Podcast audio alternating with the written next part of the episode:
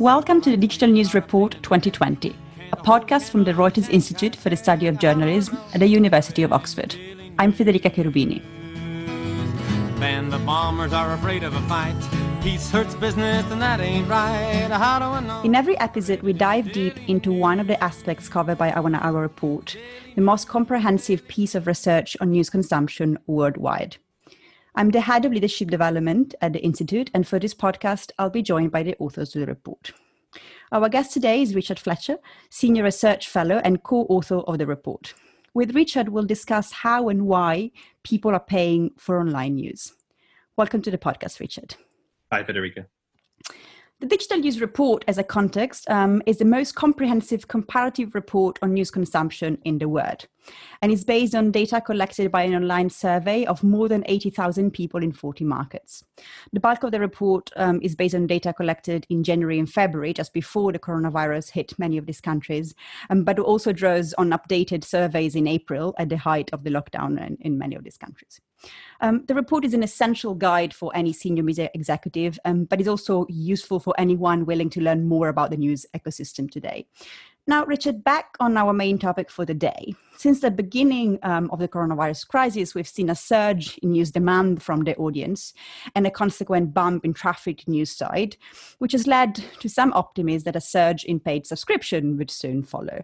Um, but at the same time, is a time where many people's finances have been badly affected, meaning that they may have to um, reconsider what they can and cannot afford. Um, and the crisis has maybe just accelerated the need for publishers to rely more prominently on reader revenue as print revenue has shrunk even more during lockdowns, and advertising revenue has also been affected. Um, so, in this year report, um, you took a more detailed look at online news subscriptions and did a separate online survey in three specific countries um, that focus on paying for online news. So, from your findings, um, are people actually um, paying for news and what are they paying for? Well, yeah, just to say that the, the survey was conducted before coronavirus, so we're not quite sure yet what the long-term effect of the of the crisis will be on paying for news. But in the data that we have uh, from uh, February, we can see that people are paying in lots of different ways at the moment. So those that are paying uh, are around between sort of 10% and, and 20% in most countries, with, with quite a lot of variation in between. And people are paying in all sorts of different ways. So there's all sorts of different offers uh, available from publishers, uh, and it's almost like no single offer is, is exactly the same.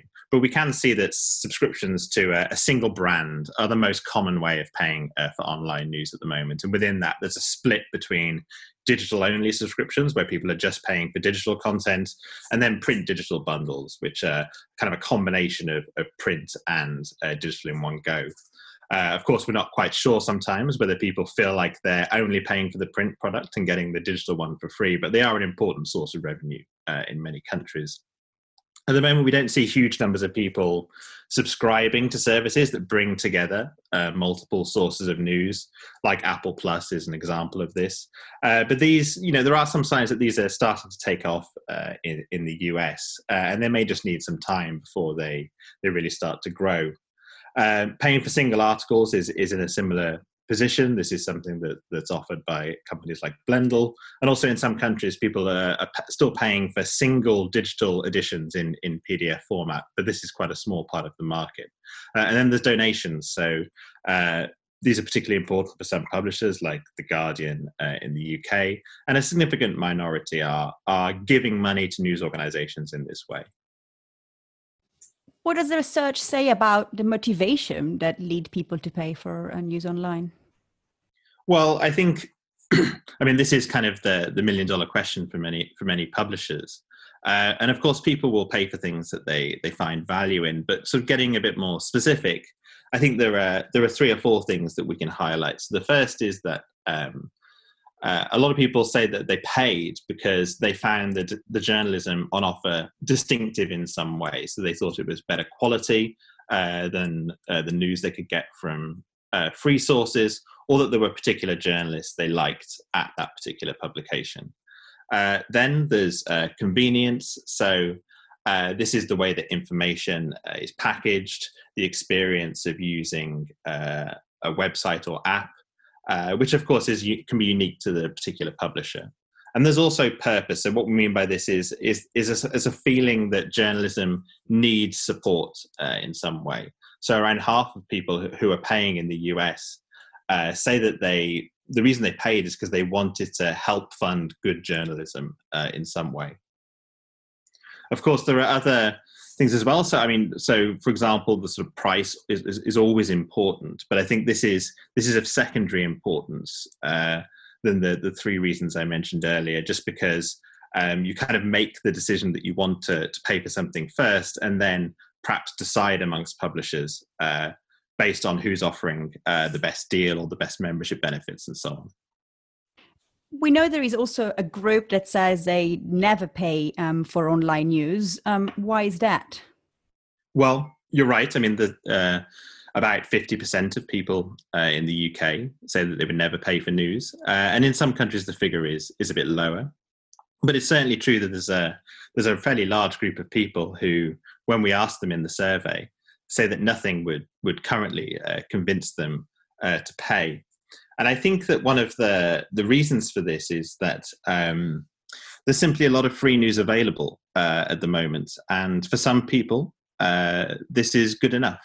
Uh, and in some and in some countries, particularly those with uh, sort of strong, well-funded public broadcasters, then there's a there's always going to be a, a, a sort of high quality news source that is offering news that is free uh, at the point of consumption. Um, and I think this this has a, a huge uh, impact upon how people think about paying for, for online news. I should say that some of the countries that have uh, the highest levels of online news payment also have public service broadcasters. So it's not necessarily the case that people are being put off paying uh, by the public broadcaster, but it does have an effect on on how people think about what's available uh, online. And more broadly, I think there's a there's a what some people have called a culture of free online. So, kind of a belief that what people uh, access online, even though they're willing to pay for for their internet service provider, the hardware, and so on, but often people think that what what's available online uh, should be free. So, there's a kind of culture of free. But one of the interesting questions is whether uh, Netflix and Spotify and other sort of popular services which uh, offer premium content uh, behind a paywall is this whether this is changing people's perception of of how content works on the internet? Uh, and if that's the if that's the case then it could be the case that um, indirectly news organizations might benefit uh, from the idea that's being created that some forms of online media uh, are seen as worth paying for. Is there anything that publisher can actively do to convince uh, their audiences to pay I mean, I think, as I say, I think the most important thing is is convincing people uh, that that what they're offering uh, has value. Uh, beyond that, there's no one thing that I think will will work for everyone. Uh, but there are some small things I think publishers can do that will appeal to particular groups. So price is always going to matter. So I think that this is a particularly sort of sensitive issue, uh, and it's important to get the pricing right. But the other thing that often comes up frequently uh, is the ability to access more than one source uh, in the same place. So, as I mentioned earlier, the most common way of paying at the moment is a single subscription to uh, one news brand. But this, of course, is quite different to what people have perhaps come to expect from services like Netflix and Spotify, where you can access multiple uh, sources uh, in the same place. Now, I think that there's lots of reasons why this uh, perhaps wouldn't work uh, for news publishers. Uh, but at the same time, there is an expectation uh, from audiences that this is what they should be should be able to get, um, and it might be difficult for, for those in the industry to, to convince people that, that news should be should be seen differently uh, in some way. But of course, it's not just with with companies like Netflix and Spotify. It's not just that they bring together lots of sources in the same place, but they also um, offer people uh, different ways of logging in so people can spread out their, their logins with their families. Uh, and also, uh, there's uh, no ad experience, but and also just really good user interfaces and user experiences that perhaps uh, news publishers uh, could learn from in some way. So, thinking about the product and not just about the content. Um, there is a long-standing debate um, about whether paywalls are bad for society and contribute to create more inequalities. And again, the coronavirus crisis as to be honest, any other major crisis, highlighted the importance for people to have access to reliable and timely information, even prompting some publisher to give free access to all or some of their content and dropping the paywall.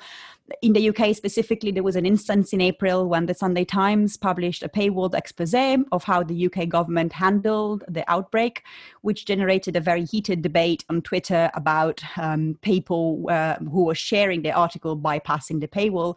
So, what do people think about the rights and wrongs of attempt, attempting to sidestep the paywall? Mean, you're right. This this this particular story generated a, a large conversation uh, on Twitter, but I think it's also fair to say that uh, this isn't an issue that uh, uh, most people have strong feelings about. So when when we ask people about this, again, this was before coronavirus, and I think coronavirus might have thrown the issue into into sharper relief. But when we asked about this before before the crisis, uh, only a small minority of people said they were either concerned about themselves missing out on information that sits behind a paywall, or they were concerned about others uh, missing out uh, on that information. Um, coronavirus, I think, is, is interesting because I think it's, it's such a big and important story uh, that uh, perhaps uh, people think about this differently, and this is perhaps why uh, some publishers have decided, for this and for other reasons, to make their coronavirus coverage available for free. Um, but at the same time, it, I wonder whether this will have a, a, lasting impact on on on how people think about uh, this issue.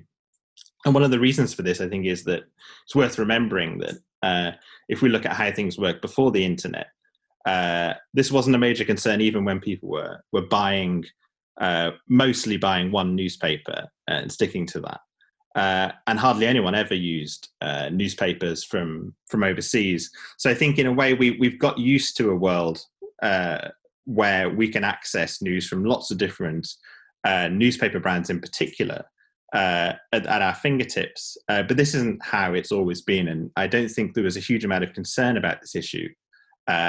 you know, before before the 1990s, for example. Thanks, Richard, um, and thank you for joining us um, today on, on this podcast. And thank you for listening to our third episode of the Digital News Report 2020. Um, in the next episode, we'll talk about how to create news habits in your audience, and we'll look specifically at newsletters and podcast. If you missed the first two episodes where we look at the main findings of the report and the future of local news, you can find them on our podcast channel on Spotify or Apple Podcast. Um, make sure you follow the channel so you don't miss our next episodes. Um, you can find a full report um, online at digitalnewsreport.org. And if you really don't want to miss any news from the Institute, you should subscribe to our weekly newsletter um, through our own page on the website um, or clicking um, the link on our Twitter bio at RISJ underscore uh, Oxford. We'll be back next week with our fourth episode. Thank you. Pick up a copy anytime you choose. Seven little pennies in the newsboy's hand, and you ride right along to Never Never Land.